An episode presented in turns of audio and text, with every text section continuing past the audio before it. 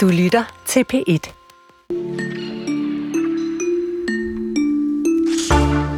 Christian Dior, Yves Saint Laurent og Ralph Lauren, det lyder som modeure, men i stedet for så er det faktisk modehuset, som har kreeret uniformer til flypersonalet, når forskellige flyselskaber har ønsket at komme stiligt i luften siden tresserne. Men det er altså ikke nok for det italienske modehus Prada. De skal nemlig designe rumdragterne, når NASA-astronauterne en gang i tyve femogtyve tager på en spektakulær mission Artemis nummer tre. Senere i den her time, der kigger vi i rum, rumdragterne efter i sømmene, for at se, hvilke udfordringer designere skal tage højde for, når der skal designes til det ydre rum.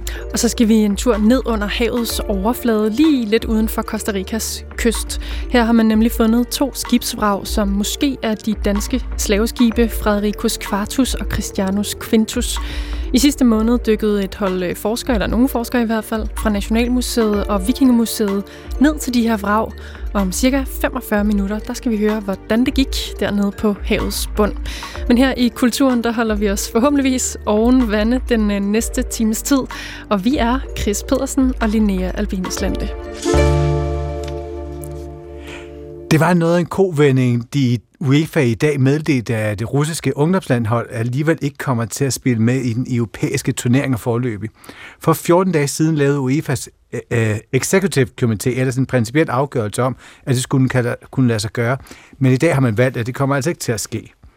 Det er også i den her sag, at D B U, altså Dansk Boldspilunions formand Jesper Møller, har været kritiseret for ikke at ville sige, hvordan han stemte ved U E F A's afstemning i sidste uge.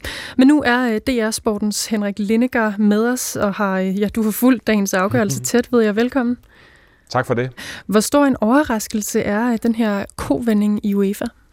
Ja, det er en kæmpe stor overraskelse af alle de scenarier, som jeg har set øh, skitseret for øh, den her afgørelse, der skulle falde i dag. Så var det med, at man valgte at droppe det helt, bestemt ikke et af dem. Så det er meget overraskende, at efter man for to uger siden meldte ud, at nu skulle russerne altså tilbage. Man skulle bare lige finde ud af, hvordan. Så skal det pludselig slet ikke tilbage alligevel. Så det er en, en meget overraskende melding. Altså, hvordan tolker du det? Tror du, det er sket efter pres fra organisationer og medier? Eller altså, hvad, hvad er der sket? Jeg, jeg, jeg tror, der har været tale om et generelt pres. Altså UEFA har jo ikke meldt noget officielt ud om, hvorfor de dropper det her forslag. Det kommer de heller ikke til at gøre, så vidt jeg forstår.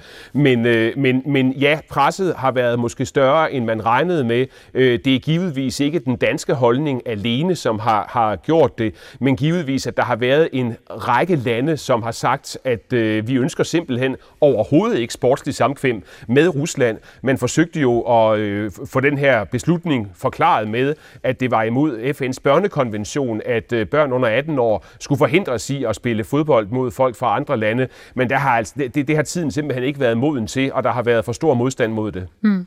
Du har for lidt siden selv interviewet D B U-formanden Jesper Møller, og lad os lige høre noget af det, han sagde. Det er jeg naturligvis glad for. Øhm, også med det mandat, jeg fik af en enig bestyrelse i fredags i D B U. Det passer perfekt med, med vores holdninger, så det er jeg tilfreds med. Men for et par uger siden, da I havde mødet sidst, meldte UEFA ud, at, at det her var, var på vej, og der skulle kun nogle små ting på plads. Hvad er det, der har gjort udslaget, at, at pludselig så bliver forslaget taget væk? Ja, nu siger du små ting. Det, det er så ikke nødvendigvis min opfattelse. Men øh, det har i hvert fald vist sig, at de små ting, som du siger, øh, ikke har kunne, kunne lykkes. Øh, hvorfor? Altså, vi har ikke fået nogen begrundelse nærmere for... for hvorfor det er trukket, men det vigtigste for mig er sådan set også, at det er trukket, fordi vi har jo klart meldt ud, at vi ikke vil, vi ikke vil spille mod, mod russiske børn under hverken den ene eller den anden måde. Så det, det er godt for os. Det er en god beslutning, og nu kan vi komme videre. Og det er altså D B U-formand Jesper Møller. Uden det her, det skal blive en psykologiteam. Altså, hvordan tolker du hans reaktion? Er han en lettet mand? Ja, det er han af flere grunde. Dels fordi, at det her var jo det, som Danmark ville, men jo også fordi de sidste fjorten dage har været et øh, temmelig uelegant forløb for, for D B U's formand. Øh, der blev jo øh, sået tvivl om, hvad han egentlig havde haft af, af mening omkring russiske tilbagevenden. Havde han i virkeligheden sagt, at det, det, det, det, det sagt ja til det på det første møde, selvom at D B U's øh, politik var en anden. Det fik han meget kritik for, ikke at ville udtale sig om. Øh, han henviste til den tavshedspligt, der ligger i UEFA UEFAs bestyrelse i eksekutivkomiteen, og først ti dage efter, at UEFA kom med udmeldingen, forklarede han sig så i fredags, og der gjorde han det meget overraskende ved at sige, at der slet ikke var blevet stemt om det, hvad der ikke var den officielle udmelding. Så det har været et rodet forløb fra, fra Jesper Møllers side, men øh, i sidste ende, så er han kommet ud som, øh, som, som den, der har fået sin vilje, kan man sige, mm. nemlig at russerne fortsætter ude. Og Henrik Liniger, tror du så også, at det betyder for D B U-formanden her, at han kan børste kritikken af sine skuldre? Ja, for nu kan han måske godt gøre det, øh, og, og, og han, han kan være lettet lige nu, indtil den her sag kommer op næste gang. Men øh, der er måske andre, som skal begynde at kigge på, om der kommer lidt støv på skuldrene, fordi det her det er jo ikke noget, der begrænser sig til fodbold.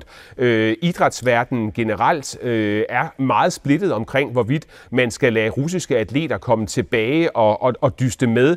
Øh, der er store dele af verden, hvor man siger, at det er en utidig indblanding mellem sport og politik, at man øh, udelukker dem, mens andre siger, at vi kan jo ikke have nogen russere med, mens at de fører krig i Ukraine. Så, så det er en splittet sportsverden. Det har vi set i fodbolden. Nu blev det så den her øh, konklusion, der kom frem. Men allerede i næste uge skal den olympiske komité jo finde ud af, om russerne skal med på en eller anden måde til O L i Paris næste år. Så det kan godt være, at Jesper Møller kan øh, lige børste støvet af sig i, i den her omgang. Men dansk idræt kommer til, og, øh, og kulturministeren og Danmarks Idrætsforbund kommer til at skal tage stilling til nogle meget vigtige ting i nærmeste fremtid omkring Rusland og idræt. Hvad tror du, der kommer til at ske i forhold til O L?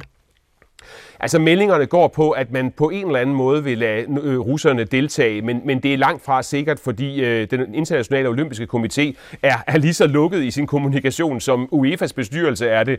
Øh, men, men der har været ting frem om, at man måske vil lade den være med i nogle idrætsgrene, uden brug af det russiske flag og uden den russiske nationalmelodi, hvis det var, de skulle vinde en guldmedalje osv. osv.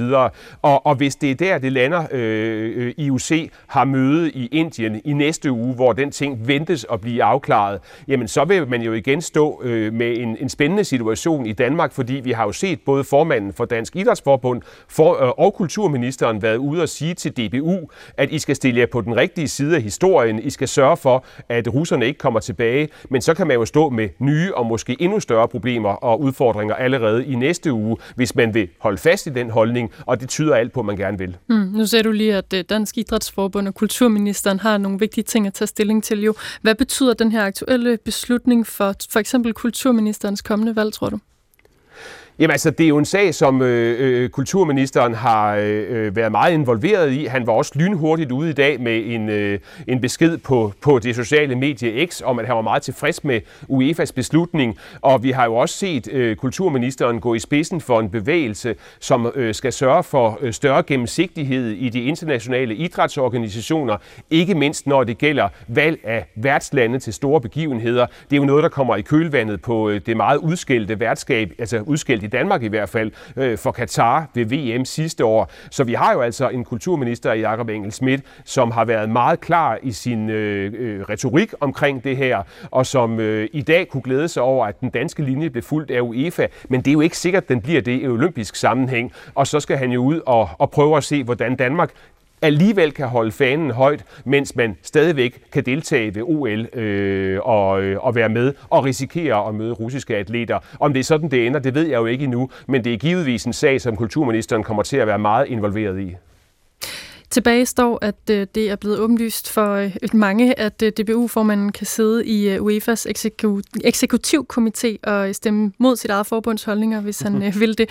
Vi har spurgt Jesper Olsen fra Transparency Detail igen, Transparency International Danmark, om øh, hvorvidt det er normalt for sådan en øh, type organisation. At organisere sig på den måde er helt normalt i aktieselskaber og i selskabskonstruktioner. Fordi hvis man har et aktieselskab, ja, så skal man alene varetage selskabets interesser. Problemet for UEFA og for den olympiske komité og alle andre internationale sportsorganisationer, det er, at de slår sig op på at være foreninger, altså, og som også har et ideelt formål og repræsenterer i virkeligheden ude fra øh, lilleputten øh, i en hvilken som helst klub øh, til, til dem, der spiller i, hvad det hedder, i de store klubber. Og så gælder der i virkeligheden bare nogle andre regler end det der med, at man kan, øh, kan lukke sig om sig selv.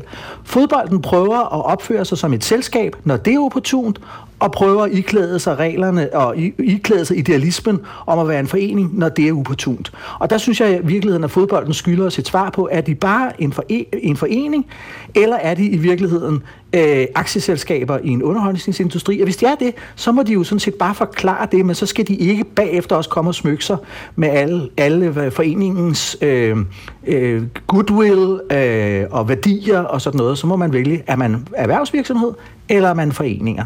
Og der kommer to forskellige regelsæt, for hvis man er en forening, ja, så skal man leve op til demokratiske værdier om åbenhed og transparens osv. osv.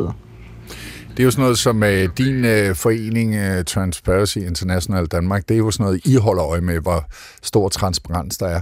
Altså, øh, nu, nu giver vi jo ikke karakter her, men, men hele denne her ageren, er det særligt klumpet? Er det derfor, vi taler om det? Eller er det her bare lige den sag, der kom for dagens lys? D B U og fodboldens organisationer er blandt idrætsorganisationerne nogle af dem, som er allermest lukkede. Og øh, min analyse af det er, at det er fordi det her, hvor pengene er størst. Hvis jeg i øvrigt følger dansk øh, idræt og andre specialforbund, og også Danmarks Idrætsforbund, så kan jeg jo simpelthen se en helt anderledes øh, walk the talk i forhold til værdierne af at være forening og sportens integritet. Her skiller fodbolden sig ud par excellence, og det er simpelthen fordi, der er så mange penge øh, involveret i, øh, i fodbold, at man, øh, at man spiller efter øh, nogle andre regelsæt, eller i virkeligheden nogle andre værdisæt, end dem man spiller efter i, øh, i andre idrætsgrene. D B U skal lære de andre idrætsgrene, det er ikke omvendt.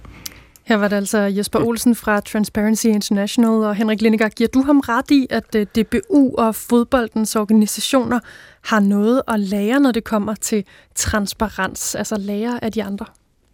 Jamen, det kommer an på, om man ser på det på, på nationalt eller internationalt niveau, fordi på internationalt niveau er det faktisk mere reglen end undtagelsen, at transparensen er, er relativt lille, men der er selvfølgelig en pointe i, at jo flere penge, der er på spil i en idræt, jo mere tendens til lukkethed er der. Så der, der kan jeg sagtens følge ham, og i øvrigt må man jo sige, at internationalt, så ser jeg ikke nogen bevægelse mod det, som vi, vi hører her, der, der er ønske om. Et godt eksempel på det er fra sidste uge fra det internationale fodboldforbund FIFA, som øh, ud af det blå øh, fortalte, hvem der skulle være værter ved V M i to tusind og tredive. Det skulle ellers have været en åben demokratisk proces. I stedet blev det bare en udmelding på en tilfældig onsdag eftermiddag. Og det er måske i virkeligheden et meget godt billede på det. Problemet for den udvikling, som man fra Transparency's side ønsker, det er, at, øh, at, at det faktisk ikke er så mange lande, der går op i den her slags. Øh, øh, hvis, hvis man ser ud over de over to hundrede medlemslande i øh, verdens fodboldforbundet FIFA,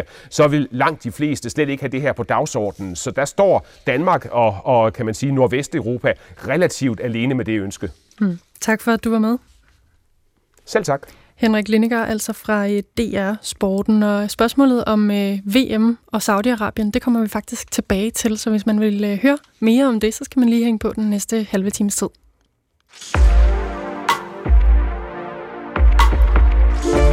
Men først, så skal vi altså ud i rummet. For når NASA-astronauterne engang i tyve femogtyve tager på mission Artemis tre, bliver det med ekstra god stil.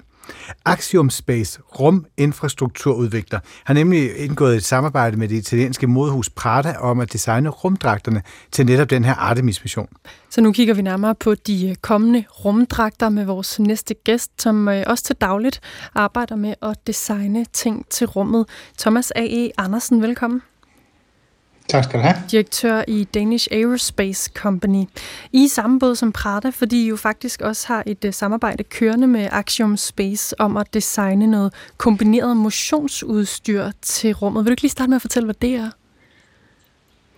Jamen det er rigtigt. Vi har en kontrakt med Axiom på at bygge noget motionsudstyr til deres kommende rumstationsmoduler, sådan at astronauterne kan motionere mellem to og tre timer hver dag, mens de er deroppe. Okay. Nå, lad os gå videre og kigge på det her Prada-samarbejde også. Hvad er det vigtigste at have i tankerne, når man designer dragter og påklædning i det hele taget til rummet? Ja, når man designer deciderede rumdragter, som er dem astronauterne benytter, når de begiver sig uden for rumstationen, så er det faktisk meget mere end et stykke tøj. Det er faktisk et helt lille minirumskib, der bliver designet. Fordi uden for rumstationen, der er vakuum, der er ikke noget luft, der er ikke noget, de kan ånde, og der er ekstremt koldt og ekstremt varmt øh, på skift hele tiden. Og hvad betyder det for, hvordan man så skal designe dem? Ja, det betyder jo, at det faktisk er et lille minirumskib, som skal kunne holde mennesket i live.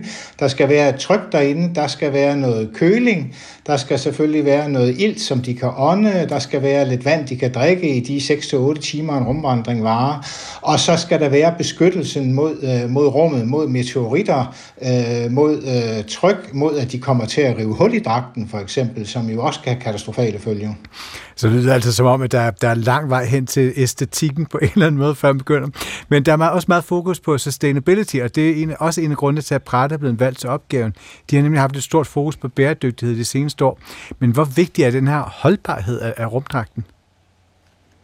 Jamen, den er jo vigtig, fordi at rumdragter er jo ikke noget, man lige kan servicere. Det er ret dyrt at sende tingene ud i rummet. Man plejer at sige cirka tre hundrede tusind kroner, danske kroner per kilo. Per og når kilo de først er derude, så skulle... Per kilodragt, ja. Hold da op. Øh, så... så skulle man gerne kunne servicere den og, og vedligeholde den derude, så den kan holde i mange år, og i øvrigt bruge så mange forskellige astronauter. Så de spørger, altså, hvor, hvor meget vejer sådan en dragt så? Hvor mange kilo? Jeg kan det ikke præcise, men det er op mod halvfems hundrede kilo, oh. sådan en dragt. Der er jo simpelthen et helt rygsæk med øh, væskeforsyning, iltforsyning, køleanlæg og alt muligt i, øh, på bagsiden af dragten. Mm. Altså, det er noget med, der er nogle øh, sikkerhedskrav, Thomas, ikke? Altså, der er, noget, man, der er nogle materialer, man absolut ikke vil bruge til rumdragter. Er det rigtigt forstået? Ja, yeah, det er helt rigtigt. Der er, er nogle ting, man, man ikke skal bruge. Altså, for eksempel er P V C bandlyst øh, i rummet, og det er det forskellige årsager. Det hedder polyvinylfluorid og afgiver klordampe, og i sådan en lukket rumdragt, der kan man ikke rigtig komme af med de klordampe. Og hvis det brænder, når P V C brænder, så ryger det. Det vil sige, så, så kan man slet ikke se noget ud af hjelmen. God. Og det drypper, og det vil sige, så ilden spreder sig. Så der er helt klart nogle materialer, man skal holde sig fra, når man designer rumdragter. Ej, det lyder næsten uhyggeligt, eller meget uhyggeligt. Men det lyder også besværligt for Prada. I forhold til det med, at der må, altså, der må være så mange regler, har, har man overhovedet altså, kunstnerisk frihed som, som designvirksomhed, når man skal designe sådan en? Øh, ja, det tror jeg til en vis grad. Altså, der er jo selvfølgelig nogle sikkerhedsregler og nogle funktionaliteter, og det er jo nok det, Axiom Space tager sig af. Og så Prada skal hjælpe med det ydre, og der kan man sige, der er jo nogle muligheder, selvom de kan være lidt begrænsede. Jeg vil gætte på, at meget af rumdragten får lyse farver på grund af, at det afviser temperaturerne. Vi kender jo alle sammen forskellen på en hvid og en sort bil på en varm sommerdag. Hmm. Og Thomas, det er jo det, selvfølgelig er det interessant, eller det, nu siger jeg selvfølgelig, men vi taler om det nu. Det får verdens bevågenhed, når Prada indgår sådan et samarbejde.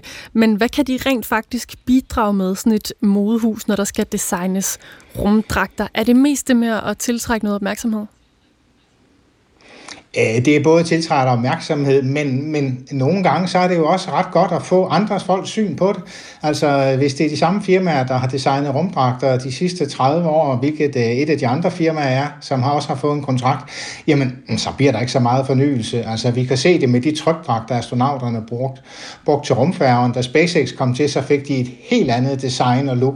Så det kan da godt være, at Prada kan være med til at lave en ny style inden for, for rumdragter.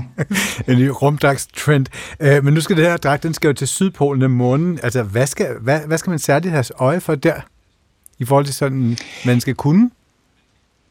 Ja, altså øh, for det første, så er der jo, øh, et, det er selvfølgelig funktionaliteten, men ned på månen, der er jo en sjettedel tyngdekraft, og det vil sige, at man kan ikke gå som normalt, man skal hoppe lidt rundt, hvis man har set nogle af de gamle øh, optagelser fra øh, Apollo-landingerne, eller set øh, Tintin, månentur og retur, der kan man også se, hvordan de hopper rundt øh, ganske rigtigt. Derudover, så skal det øh, kunne holde til alt det støv. Der er ekstremt fint støv på månen, og allerede øh, i tresserne og halvfjerdserne, da man landede, der, der opdagede man, at det var et kæmpe problem med at holde det her enormt fine støv ud af rumdragterne. Hvorfor? Eller hvad, hvad betyder det, hvis det kommer ind? Ja, det, det værste det er jo, at det kan nedsætte funktionaliteten af nogle af de ting, der er i dragten, hvis det kommer ind, og dermed i værste tilfælde bringer astronauternes liv i fare. Så, så, så det er jo derfor, man ligesom også skal tage højde for den del af det. Mm. Er der andre ting, man skal have i tankerne, når man sådan skal lave en dragt, der også kan komme ud og, og vandre på månen? Ja, altså det skal også være en, man kan komme op igen, hvis man falder. øh, under Apollo-missionerne, der havde de faktisk lidt svært i de her klodsede, klodsede dragter at komme op igen, og det hjælper jo ikke, at man ligger på ryggen som en skildpadde, hvis der ikke er en af ens kollegaer i nærheden og hjælpe en op, så, så hele mobiliteten er jo også ekstremt vigtig i en rumdragt. Hmm. Sidste astronauter var på månens overflade, var altså tilbage i nitten tooghalvfjerds. Hvor er forskellen? Hvor stor er den på den dragt, man brugte dengang, og så den, de kommer til at bruge i tyve femogtyve? Hvad er dit bud? Jamen, vi har jo ikke set nogen rigtig færdige billeder af den nye øh, rumdragt, i og med, at den ikke er, er designet færdig endnu. Men, men, men mit bud er, at, at den bliver meget mere mobil. Den bliver meget mere... Øh, hvad skal vi sige, trendy også, fordi det er også noget, der er inden for rumfart. Altså, det må også godt se lidt smart ud. Altså, det behøver, øh, behøver ikke bare være nørdet, det må også godt se lidt cool ud. Øh, så, så det håber jeg da på, at den, den kommer til. Hvordan ser man cool ud på månen? Ja, det er jo selvfølgelig subjektivt, men altså alt andet end, end, end bare sådan en kedelig hvid dragt, som dem, de har brugt indtil videre. Man havde faktisk problemet med de første månevandringer. Man havde to astronauter, og man snakkede til den ene og bad ham om at gøre noget, og så var der den anden, der gjorde det, for man kunne simpelthen ikke kende forskel på dem i de der hvide dragter. Så forhåbentlig... Forhåbentlig kan Prada også være med til at lave en eller anden øh, forskel i markeringerne. Når Andreas skal ud på rumvandring her øh, på torsdag, øh, så vil han have den hvide rumdragt, og hans kollega vil have en rød stibe på ærmet, så på den måde kan man kende forskel på dem. Men det kan da være, at Prada kan nogle andre ting, så man kan kende bedre forskel på dem. Det er jo så meget sjovt, fordi Prada oprindeligt faktisk er kendt for netop en rød stribe på deres Prada Sport-kollektion, som formentlig er inde her. Men altså, hvor spektakulær er den her Artemis tre-mission, som Prada nu er blevet en del af? Jamen, det er jo stort. Det er jo for første gang siden nitten tooghalvfjerds, at mennesket vender tilbage til månen. Der har kun været tolv mennesker på månens overflade i hele menneskehedens historie, og nu vender, vender NASA tilbage med tre astronauter, og blandt andet den første kvinde og den første afroamerikaner, og det er bare det første skridt til at sende mange flere bemandede missioner til månen, så det er ekstremt stort. Tusind tak for, at du ville hjælpe os med at blive klogere på det her. Selv tak. Thomas E. Andersen, direktør i Danish Aerospace Company, som altså også har produceret produkter hertil. Ja, og Chris, øh, Chris Pedersen. Ja. Nu vender jeg mig lige øh, mit blik mod dig, fordi øh, virksomheder, store modevirksomheder, branding, designer, uniformer og alt den slags, det ved du jo rigtig meget om, ja. Også på grund af din baggrund. Ja, jeg har arbejdet med mode i rigtig mange år, før jeg startede herude. Lige præcis. Så lad os øh, lige kigge lidt nærmere på Prada som brand i den her sammenhæng. Hvordan hænger design af rumuniformer sammen med, med dem, med Prada? Jamen, det hænger faktisk enormt godt sammen, fordi tilbage i nitten... Altså, det startede som en taskevirksomhed helt oprindeligt. Så kom Julia Prada på, som var en arving til det, som startede som modevirksomhed. Og så i otteoghalvfems, der lancerede de den første Prada Sport-kollektion, som senere fik navnet Linea Rosa.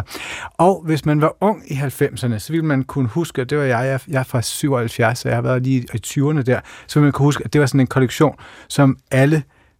sådan reklamefolk gik med. Det var sort, og så havde det sådan en rød, en, altså en rød stribe på, og så var det sneakers, og det var der mange andre, der også gjorde, men det, som Prada ligesom gik ind i, det var også meget sådan konkret performance-tøj. Det vil sige, at de begyndte at arbejde med, hvad hedder det, sejlsportsstævner. Det var blandt andet America's Cup, som er presented by Prada, laver på et tidspunkt med uniformer og både og sådan noget, men men også skistøj, så det var blandt andet sådan en uh, Infinite Lines, en, en stor skisportkonkurrence, som de designer tøj til.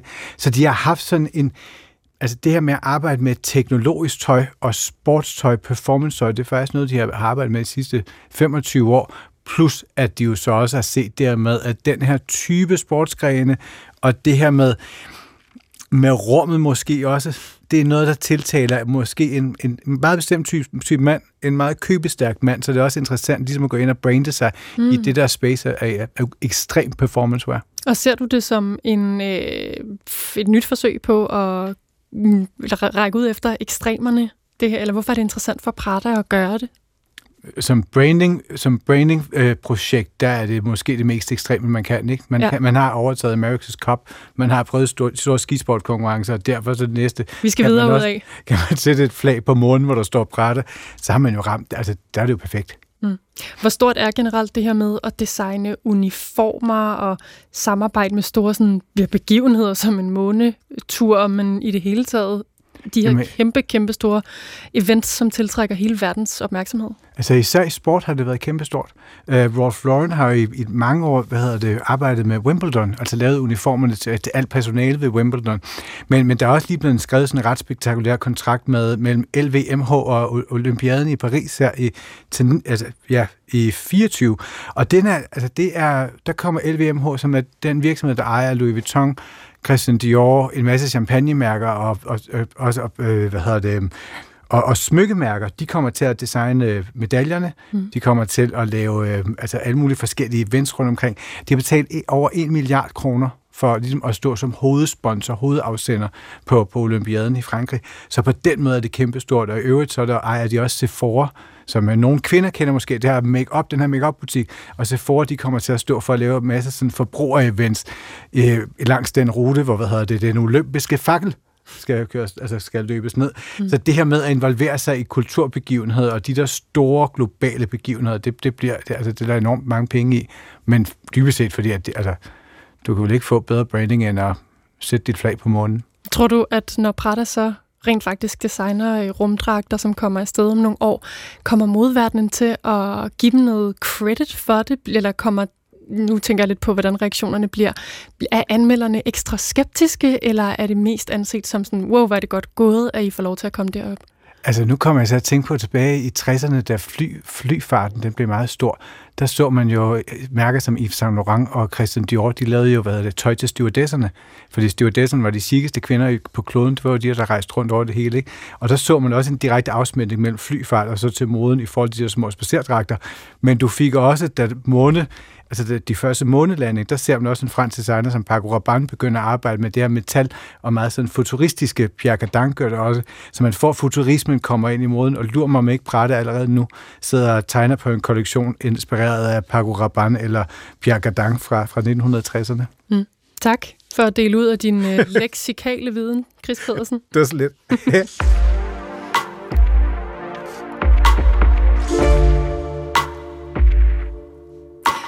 Som mange nok ved, er der røre i andedammen i det amerikanske film- og underholdningsmekka Hollywood, hvor både manuskriptforfattere og skuespillere har strejket de seneste mange måneder. Forfatterne siden begyndelsen af maj og skuespillerne, som tilsluttede sig i juli måned. Men i går mandag, der rykkede dele af parterne endeligt sådan lidt tættere på hinanden i noget, der mere eller mindre ligner en forsoning. I hvert fald for Hollywoods manuskriptforfattere, som genoptog arbejdet efter strejken den syvogtyvende september, hvor late night talkshows var noget af det første til at rulle over skærmene igen.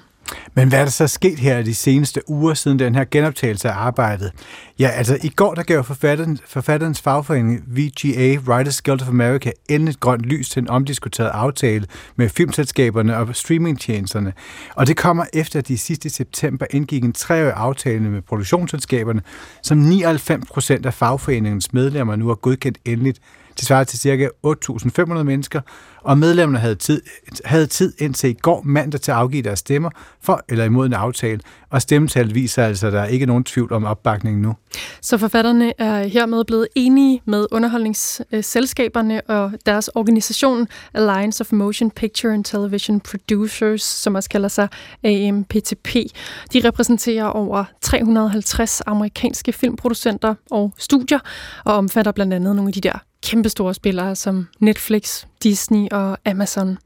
Og nogle af hovedpunkterne i deres aftale omhandler en beskyttelse mod kunstig intelligens og en højere løn til manusforfatterne.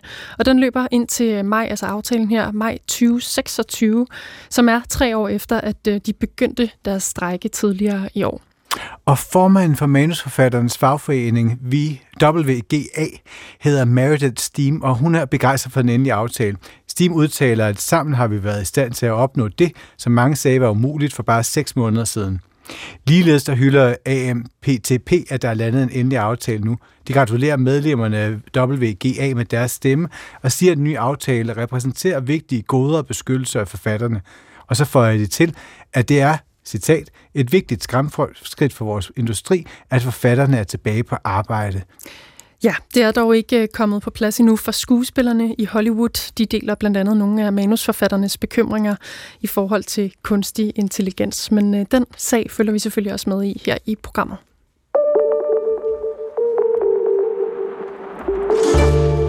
nu skal vi lige ud på en lille dykkertur. Ned under vandet, lidt uden for Costa Ricas kyst, kan man se både koraller, farverige fisk og to gamle skibsvrag. Og faktisk tyder det på, at de ikke bare er to skibsvrag, men to danske skibsvrag. Den danske, det danske slaveskib Fredericus Quartus og det, der hedder Christianus Quintus. I september måned har et hold danske forskere fra Nationalmuseet og Vikingemuseet dykket ned til vragene og foretaget marinearkæologiske undersøgelser med deres lokale samarbejdspartnere i Costa Rica. Og vi har fået besøg af en af dem fra forskerholdet, Andreas Kalmar Blok, marinearkæolog ved Vikingemuseet i Roskilde. Velkommen. Tak skal du have. Hvad ved vi om de her slaveskib Fredericus Quartus og Christianus Quintus? Vi ved rigtig meget om skibene fra kilderne, så vi, vi, vi ved ikke, hvordan de har set ud præcist, men vi kender den her overfart, hvordan de sejlede fra København i sytten hundrede og otte, og så via Ghana har fået samlet øh, tilstrækkelige slaver, og så sejlet over til Costa Rica. Ja, de skulle så have været til Sankt Thomas, men øh, der er noget, der tyder på, at det gik helt galt, øh, og det siger kilderne sådan set også. Hvad er det for kilder? Jamen, det er skriftlige kilder, altså der vi har inventarlister i Rigsarkivet, og hvad der har været ombord på skibene, vi har breve hjem fra kaptajnerne, når det går galt, og vi har retsdokumenter efterfølgende for, da det gik rigtig galt øh, til sidst. Mm. Det er jo så vildt, fordi du har været nede og dykke ved det her vrag. Hvad ser du helt konkret? Jamen, så der er to vrag, de er meget forskellige. Det ene vrag, det er sådan bærer præg af at være fuldstændig ødelagt. Det er det vrag, vi tolker som Christianus Quintus, og det fik kappet sin anker og smadret mod korallen. Så det vrag, der kan vi se en masse kanoner, hele kanoner og halve kanoner, og så længere ind mod land, der kan vi se to ankre. Og så lidt længere øh, ind mod land, der er en sådan, samling af flensborgsten. Altså i nærheden af vraget, er det sådan, når du siger ind mod land? Jamen, vraget er jo egentlig en vragsituation, så det er ikke som sådan et vrag, hvor du har sådan en tintinvrag, der ligger med, med tømmer. det, det er, øh, det er sådan spredte, spredte bunker at, at det, der egentlig definerer hele den her vragsituation, som er en, en, en total ødelæggelse af vraget. Så vi forventer egentlig ikke, at vi har tømmer på det vrag.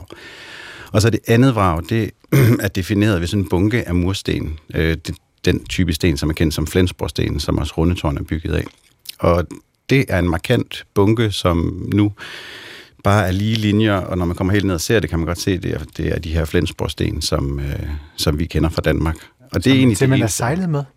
Dem har man sejlet med. Dem her ved vi, vi har sejlet med, fordi der har været en fraktur på Charlotte Amalie på Sankt Thomas, og den skulle repareres. Så de har simpelthen fragtet begge skibe og haft fyrre tusind af de her sten ombord. Hold da op. Ja. Det var ikke så lidt.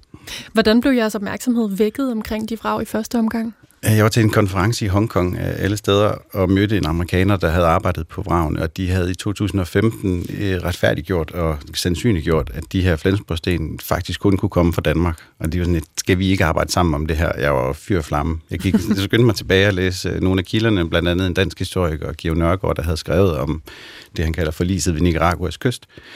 Og, og jeg, jeg, jeg troede ikke mine egne øjne, og, og det var en af de bedste historier, vi har fra den her periode. Altså, den er dramatisk og blodig. Det var ligesom at læse et manuskript til en H B O-serie, ikke? Øhm, så jeg var med det samme, ja, det vil vi rigtig gerne, og tog kontakt til Nationalmuseet og, og spurgte, om de ikke også var interesseret. De har jo de her naturvidenskabelige metoder, som bare er unikke for vores arbejde. Og det blev hurtigt til et, et, et sådan drømmeprojekt, som jo så tog utrolig lang tid at realisere, så vi startede jo i sytten, med, og så har vi så endelig fået lov til at grave efter, efter meget møje og en omgang corona, mm. og en masse tilladelser. Og så ud over coronaen, hvorfor har det så taget så lang tid? Jamen, det er et godt spørgsmål, men det, det tager nogle gange lang tid at søge midler, selvom det her det er relativt små midler, vi havde brug for. Hvor meget havde I brug for? Jamen, det er på under en halv million. Nej. Øhm, så jo, det tager lang tid nogle gange. Nogle gange så er det små projekter, faktisk dem, der er sværest at få penge til. Øhm, jeg tog også min egen tid ned og tog et år ud af kalenderen og tog overlov og boede i Cavita, som er den by, der ligger i nærheden af vragene. Også ligesom for at lære lokal, lokalbefolkningen at kende og prøve at forstå det her system. Fordi de har aldrig haft marinearkæologi før. Hmm. At de har aldrig lavet en marinearkæologisk undersøgelse, så det virkede enormt vigtigt, også fordi det er en del af deres identitet, at man ligesom lærte dem at kende, og de forstod, hvad vi var der for. Og hvad, hvordan tog de så imod, når du kom med, med, med den agenda, har jeg lyst til at sige, for at få lov til at dykke ned? Øh, jamen, det vil sige, Nationalmuseet og, og, og dem, som er interesseret i arkeologi, tog rigtig, rigtig godt imod det. Øh, lokalbefolkningen, de har altid troet, det var galioner, øh, spanske galioner eller piratskibe. De var sådan lidt mere tilbageholdende. Det er et ret tilbageholdende øh, samfund, der i Cavita, mm. som er lidt vant til, at der kommer sådan nogle expats, som vi jo var, og, og, og, og kigger på deres kultur, men, men de var egentlig ikke sådan videre interesserede. Men nu hvad, gør nu... Så, hvad gør, gør du så? Går du rundt og ligesom laver overbeviseren hos lokalbefolkningen og siger, at det er faktisk okay, og det er vildt spændende og vigtigt? Og... Jeg, jeg tror egentlig bare, det var et spørgsmål om at være der. Og så kan man så nu mærke efter meget, meget lang tid og mange besøg, jeg tror, det er mit sjette besøg den her gang i september, at, øh, at nu kender jeg faktisk folk. At det er så meget, meget langt, ligesom os danskere nogle gange kan være lidt lukkede, så er de mm. også en lille smule lukkede dernede. Og nu her efter så mange år, så kan de huske mig. Og, og vi snakker, og det er hyggeligt, men det tog lang tid at komme dertil. Nu sagde du, at de troede, at det var et piratskib. Ja. Eller at det kunne have været et piratskib. Var de ærgerlige over, at, at, at få frataget det, deres piratskib?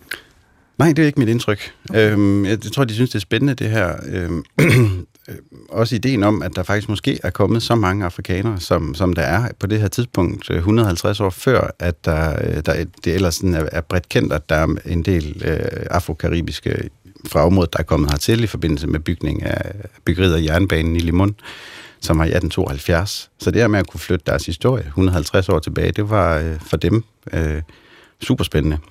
De er vilde med pirater. Altså, de har en meget stor stolthed omkring deres pirater, men, men at, det, at det her, det er så er slaveskibe, det, jeg har ikke mødt noget negativt omkring det i hvert fald. Andreas Kalmar Blok, jeg har lyst til, at du lige skal sådan sætte scenen for os for den her undersøgelse. Altså, hvordan det i første omgang foregår. Altså, nærmest fra det, du tager, jeg går gætter på en eller anden form for dragt på. Ja. Nu har vi lige talt uh, Prada og rumdragter. Det er nok ikke ja. helt der, vi er. Men, men, men, men uh, hjælp os lige med nogle billeder her. Jamen, så i, i, i modsætning til Danmark, hvor vi jo typisk har sådan noget tungdykkerudstyr på og, og går rundt på bunden, så er det her jo bare at tage en t-shirt på, og så hoppe i et par badebukser, og Nå, så okay. tage noget scuba, scuba-dykkerudstyr på, en flaske på ryggen, og så, øh, og så svømme derned. Og, og det vi så havde taget med den her gang, fordi vi skulle lave et lille udgravningsfelt. Vi havde fået lov til at grave to gange to meter. Vi endte med en gange to meter øh, udgravningsfelt. Så der har vi et lille sug med, som egentlig er en undervandsstøvsuger. Øhm, hvor man sender en vandpumpe, sender tryk ned til et, et sug, vi har liggende på bunden, og det skaber et undertryk, og så kan vi flytte sedimenterne. Og ellers er det jo bare vores hænder, som vi arbejder med. Og vi dokumenterer hele tiden undervejs, så det er noget med at grave, og så tage en masse billeder, som vi så laver om til sådan de her tre D-fotogrammetriske modeller, så vi altid laver tre D-modeller af det, vi, det, vi arbejder med. Nu spørger jeg måske dumt, men har arkeologer ikke nogen forbehold ved bare at røre ved ting med sine bare næver?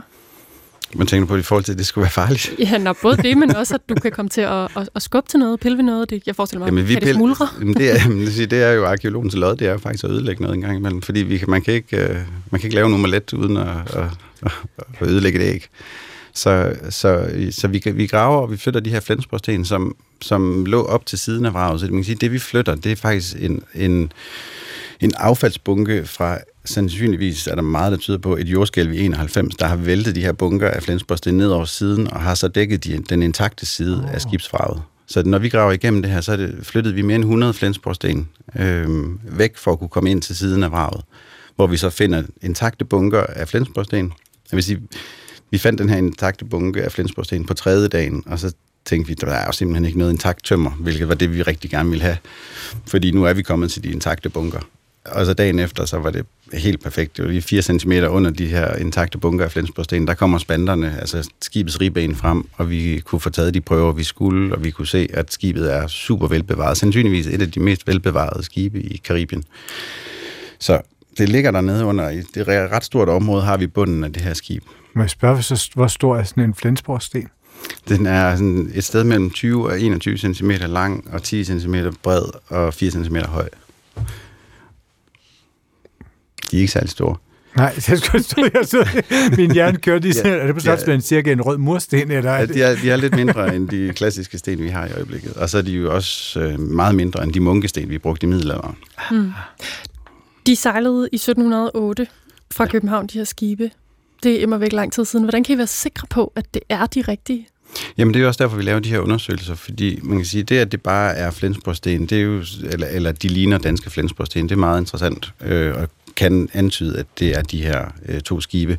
Derudover så antyder kilderne også meget kraftigt, at det er de her to skibe, fordi vi har retsforhør i Cartago, som er den tidligere hovedstad i Costa Rica, af de her, nogle af de her hundrede slaver, der bliver genindfanget øh, af spanierne og taget til retsforhør og solgt videre i øh, senere år.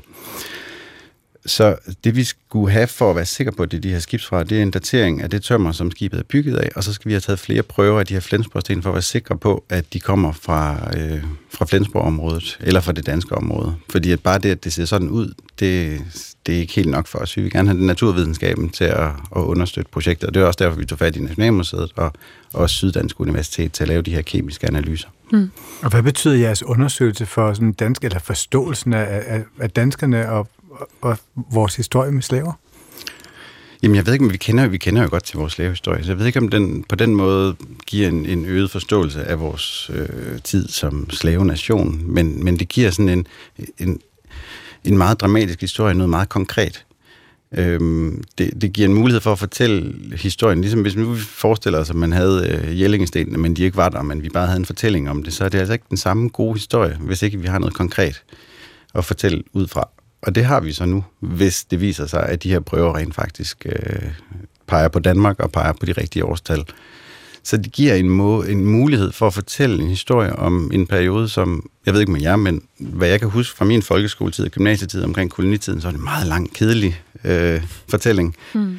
Og, og det at kunne sætte sådan en historie på som det her, det er sådan lidt en øjenåbner for mig også. Det giver en mulighed for at kigge på, hvordan det hele, hele det her spil omkring slaver og handel var meget internationaliseret, og hvad der skete i den her periode. Så det er sådan en kaleidoskop ind i en, en to hundrede og halvtreds år øh, lang periode med, med, med slavehandel og kolonitid.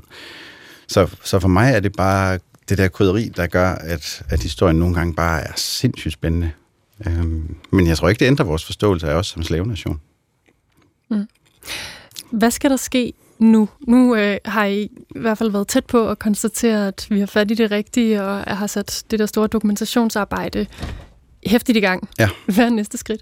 Næste skridt er, at vi får det sidste stempel på dokumenterne i Costa Rica, hvor at vores prøver af flensborgsten og øh, vores dendrokronologiske prøve, altså vores træprøve, øh, ligger i et køleskab sammen med de kridtpiber, vi fandt. Og, øh, kridtpiber? Ja, der var kridtpiber ombord. Altså, vores, øh, den, datidens cigaretskodder. Øhm, der, havde vi et, der har jo været tusindvis ombord, fordi selv slaverne skulle gerne ryge, fordi det var dejligt sundt at ryge på det tidspunkt. Øhm, og det rensede luften, og øhm, de skal også analyseres og kigges på, hvor kommer de fra. Og så når de har sat det sidste stempel, så sender de prøverne til Danmark, og så, så hurtigt som muligt får vi sat i gang i prøverne på Syddansk Universitet og på Nationalmuseet med den dendrokronologiske analyse, og så får vi også kigget på kridtpiberne og stabiliseret dem. Og så kan man så sige, at alle prøverne skal så i sidste ende tilbage til Costa Rica, da det jo egentlig er Costa Ricas ejendom og ikke dansk ejendom længere. Og skal de tilbage i havet? Nej, det, det, det giver ikke rigtig mening. De skal tilbage og, og kunne være med til at fortælle den her historie lokalt. Så den betyder enormt meget også for deres identitet, og det betyder enormt meget for deres historiefortælling, ligesom den også gør for os. Men som det er, så har vi mulighed for at låne de her fund, men som udgangspunkt, så skal de tilbage til Costa Rica. Mm. I to tusind og sytten gik uh, processen i gang for dig. Hvor lange udsigter har det? Det har rigtig lange udsigter. Altså det fortsætter arbejde. Der, er jo, der starter et kæmpe kildearbejde nu her, hvis det viser sig, at det er de danske skibe, fordi så skal vi jo have kigget på alle de kilder, der er i Danmark og Costa Rica og Panama og Spanien og Jamaica og, og så videre. Øhm, og vi skal have kigget på, hvad det betyder for identiteten af de her folk, der bor i området. Er, er de rent faktisk blevet i området? Er de taget til Nicaragua? Har de integreret sig med Bibi-indianerne eller Mosquito-indianerne? Så der er enormt meget arbejde efter det her. Det her det er sådan set bare starten og en hjørnesten af den fortælling, som de her to varer kan være med til at fortælle. Så du er ved at planlægge rejsekuffer, rejsegarderoben, badebukser og... Arkeologien bliver et hjørne af det. Nu bliver det spændende faktisk, det arbejde, der kommer til at være lavet af historikere og antropologer osv. Men vi, vi kan jo stadigvæk være med, men vores arbejde er for så vidt indtil videre overstået. Tak skal du have, Andreas Kalmar Blok, marinarkæolog fra Vikingemuseet i Roskilde. Vikingeskibsmuseet. Vikingeskibsmuseet, ja. ja. Tak for, at du kom. Så tak. UEFA har annonceret værtskabet for E M tyve otteogtyve og tyve toogtredive, og øhm, de har, ja, det har de annonceret i dag, endeligt, øhm, og værtslandene er dermed øh, annonceret. Det havde man mere eller mindre regnet med. Storbritannien har det i tyve otteogtyve, røvel det her værtskab, det vil sige England, Nordirland, Skotland og Wales og Irland. Og så får Italien sammen med Tyrkiet fornøjelsen af at være værter ved E M i fodbold i tyve toogtredive. så ligger det på plads, og det er sådan set mere eller mindre efter bogen. Men når det gælder de næste verdensmesterskaber i fodbold, ja, så har verdensorganisationen FIFA kringlet tingene, så vores næste gæst med måske ubekvem stor sikkerhed kan forudsige, hvem der bliver værter for fodbold-V M i tyve fireogtredive, øhm, selvom det egentlig først skal afgøres om en øh, rumtid. Troels Berg Thøgersen, velkommen. Tak skal du have. Chefredaktør på øh, Tipsbladet. Hvem bliver værter ved V M i tyve fireogtredive? Jamen, det bliver Saudi-Arabien. Jeg har øh, ikke fantasi til at forestille mig andet. Hvorfor ikke? Det er øh, fordi, at FIFA gerne vil have det. FIFA har, øh, har simpelthen øh, lagt øh, banen til rette. Øh, De har også øh, tiltet den øh, firs grader, sådan at øh, det er i, øh, i Saudi-Arabiens favør det her. De har simpelthen sikret sig, at jamen, med mindre at øh, der sker et eller andet helt vanvittigt i, i Saudi-Arabien hen omkring tyve fireogtredive, jamen, så bliver det dem, der er V M-værter. Kan du overhovedet ikke tænke nogen alternativer?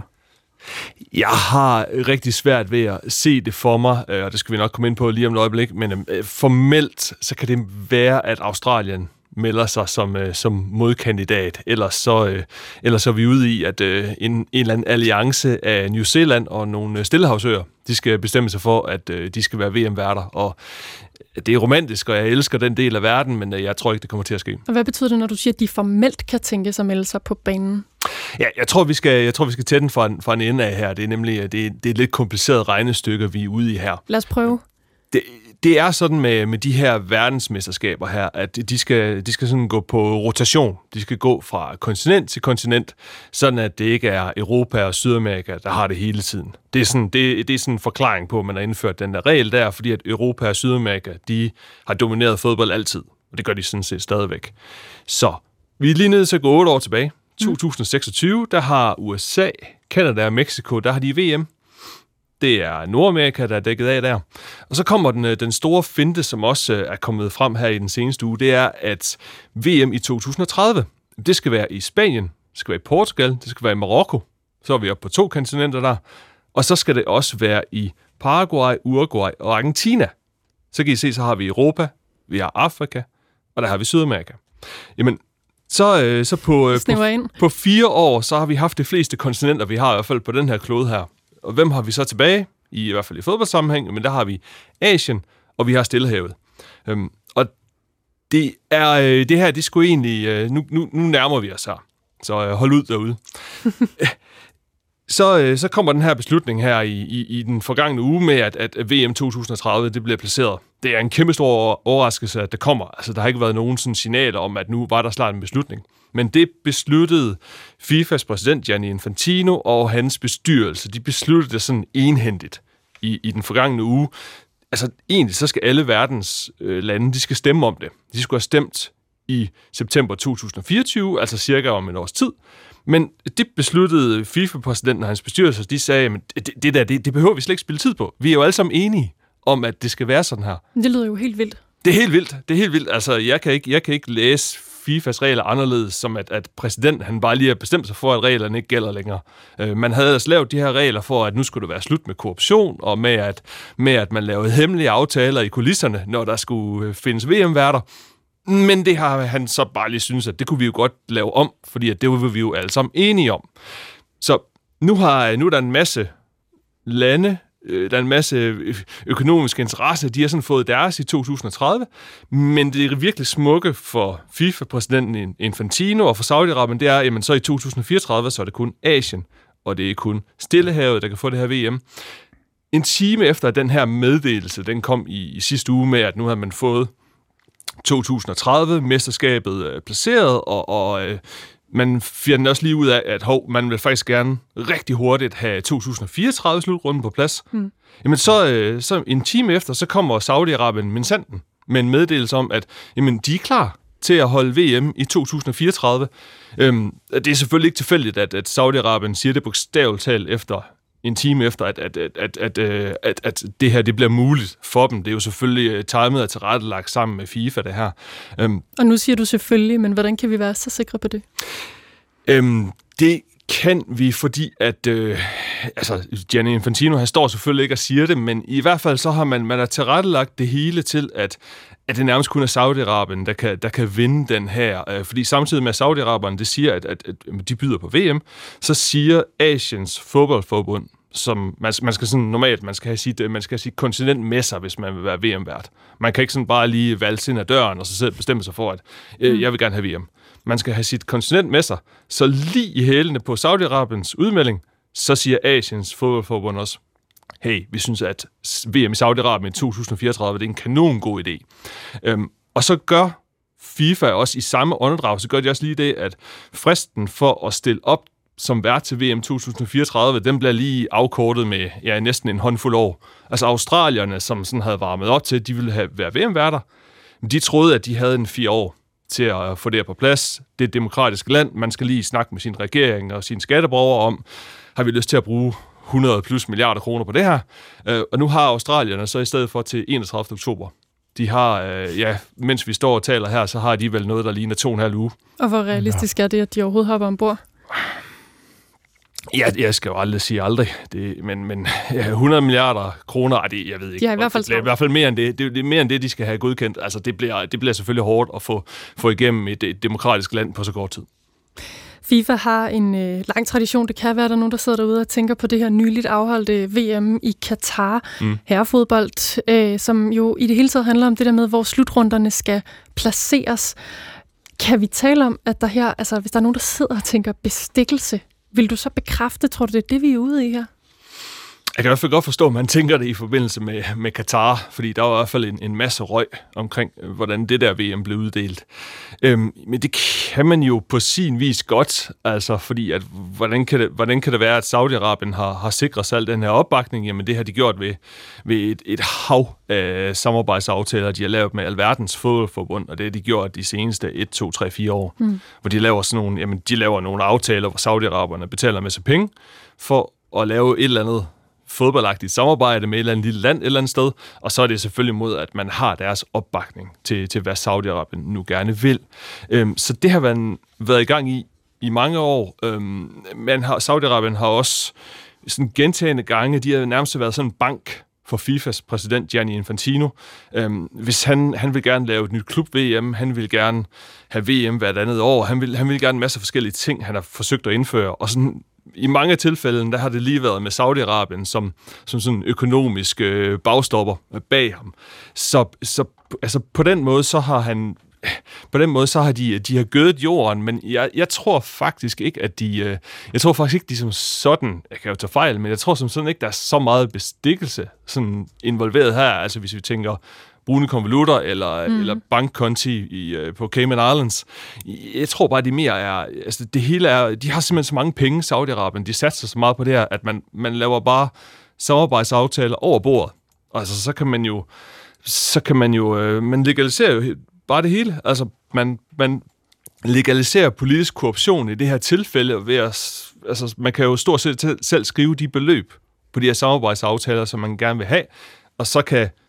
Især de her fodboldbosser, som sidder rundt om i verden, de kan jo få de penge, de gerne vil have hjem til sig selv og til de projekter, som de nu gerne vil have, og som især holder dem ved magten. Mm. Så på, altså, på den her måde, så har man, man har bare legaliseret det hele.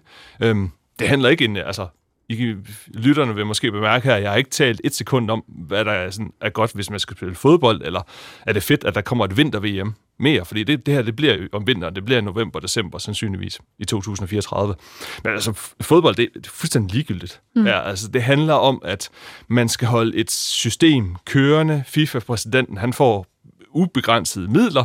Saudi-Arabien, de får det V M, de gerne vil, og så er alle dem, der sidder og bestemmer, så er de glade, og så fans og fodboldspillere og hvem der andre ellers skulle være interesseret, de har ikke noget at sige.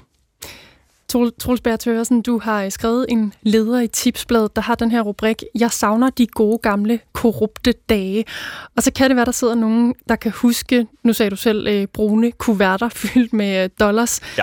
øh, som blev skubbet ind under hoteldøre, og måske især dem, der kan huske hvordan den tidligere FIFA-præsident Sepp Blatter i to tusind og femten gik han af sammen med halvdelen af FIFA-toppen. Han måtte han simpelthen forlade organisationen efter beskyldninger om alle mulige former for korruption. Og dem, der kan huske det, de sidder nok lige nu med spørgsmålet, hvad er det egentlig, du savner ved de der, altså det lyder jo nærmest som øh, julen var altid hvid i gamle dage, former for korruption ja, lige, fra fortiden. Lige præcis. Ja, jeg, skal, jeg skal starte med at sige, at øh, jeg har også haft flere, der har dunket mig i hovedet med god ret. jeg, jeg synes selvfølgelig ikke, korruption er fedt under nogen omstændigheder. Men det der, det, det der var min pointe, det var, at, at den der korruption, den kunne vi i det mindste forfølge. Altså, vi kunne... Vi kunne øh, politiet fandt ud af, efterforskningsmyndigheder fandt ud af, at der rent faktisk var nogen, der havde taget imod bestikkelse. Vi kunne, vi kunne forholde de her altovervejende mænd, som, som træffede de her beslutninger. Vi kunne forholde dem, deres beslutninger, og få dem til at forklare, hvorfor, hvorfor gjorde de her. Det var, det var sådan en måde, og det var en måde at, at kunne forfølge det her. Og nu, der er det hele bare formelt, så er det legaliseret. Altså, jeg, jeg tror stadigvæk i Danmark, der vil det være ulovligt, altså, den her form for, for politisk korruption. Altså, jeg må ikke gå hen og betale en eller anden i Folketinget femogtyve millioner kroner i morgen, og så få ham eller hende til at, til at stemme et eller andet vanvittigt forslag igennem, som jeg gerne vil have. Men det er bare det, der er sket her. Man har legaliseret det, man pakker det ind i, i sådan nogle samarbejdsaftaler, man snakker om en masse fluffy, dejlige begreber om, øh, som, som alt muligt godt, man, man gør for fodbold, men slutresultatet, det er, at altså, Man har, man har sådan sikret sig mod, at man sådan kan blive retsforfulgt for det senere, og man har legaliseret det. Man har sørget for, at, at der ikke rigtig er nogen, der kan komme efter en. Men altså, funktionen af det, den, det, det er, at det er mere lukket, end det nogensinde har været. Og, og vi kan i hvert fald stå som, som medier, som journalister, og være lidt frustreret over, at, at det er rigtig svært at gribe i det her, fordi de har lagt det hele over dynen, så at sige. Der er ikke, det, det er rigtig svært at komme ind og, komme ind og, og, og, og rive i, fordi at, jamen, det hele det er bare legaliseret. Altså, hvordan skal vi kunne, kunne sige, at øh, den og den konsulentydelse, eller, eller den her, den og den samarbejdsaftale mellem to nationer, at det rent faktisk er koblet til et V M? Helt kort her til sidst. Ja. Den her transparens kan jo også tolkes som, at det er bedre nu, end det var for ti år siden. Men hvad tænker du? Jeg synes, det her det, det er meget værre. Altså, det, det fjerner sig meget mere, end det nogensinde har gjort fra, fra alle andre end dem. Nogle få hundrede mænd overvejende, som, som bestemmer over, hvor, hvor fodbold skal ligge henne, hvor der skal spille V M, hvem der, hvem, hvordan fodbold organiseres. Så de bliver mere og mere isoleret, det bliver mere og mere egenrådigt, og jeg synes også, at det, man sådan gambler lidt med, med spillets fremtid og popularitet på den her måde. Tusind tak for, at du kom. Troels, Troels Bager Thyrsen, chefredaktør på øh, Tipsbladet. Kulturen er slut for i dag. Det var produceret programmet her af Jesper Dyrholm.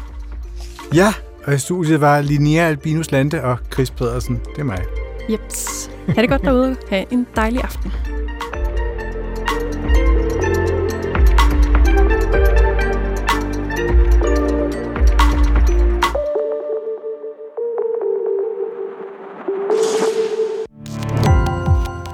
Gå på opdagelse i alle D R's podcast og radioprogrammer. I appen D R Lyd.